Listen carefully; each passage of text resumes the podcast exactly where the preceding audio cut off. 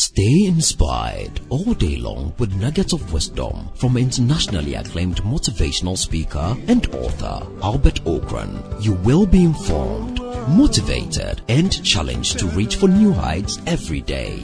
And now, today's message. Where does investment fit into this theme of repositioning? Let me say that repositioning simply is about relocating, reassigning, moving something to a more advantageous position. And so any repositioning must give you advantage or opportunity. Now, there is a correlation between repositioning and rebranding.